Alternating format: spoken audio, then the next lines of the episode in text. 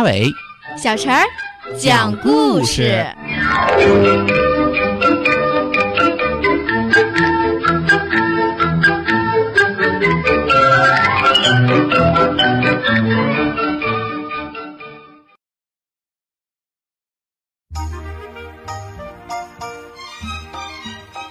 请听故事《青蛙王子》。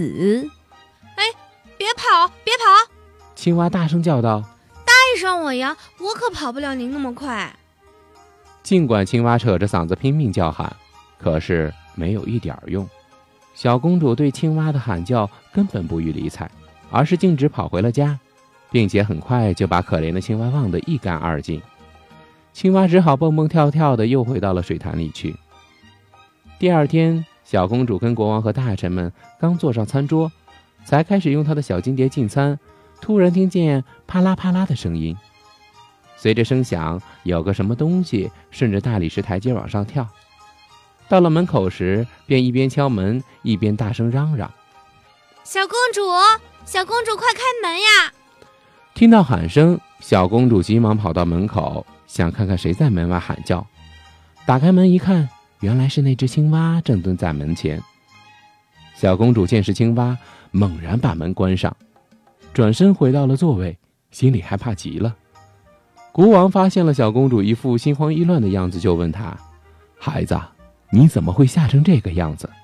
该不是门外有个巨人要把你抓走吧？”“啊，呃，不是的，嗯，不是什么巨人，而是一只讨厌的青蛙。”“青蛙找你做什么呢？”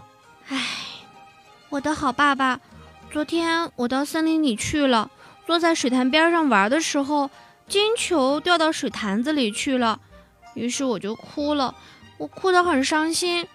青蛙就替我把金球捞了上来，因为青蛙请求我做他的朋友，我就答应了。可是我压根就没有想到，他会从水潭里爬出来，爬这么远的路到这儿来。现在他就在门外呢，他想要上咱们这儿来。正说着话的当会儿，又听见敲门声，接着是大声的喊叫。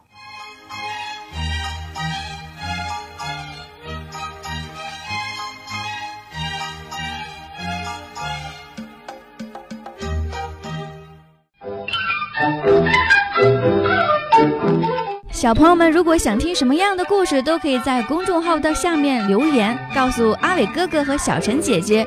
蜻蜓用户也可以通过微博来告诉我们，微博“成微暖”就可以来找到，告诉我们吧。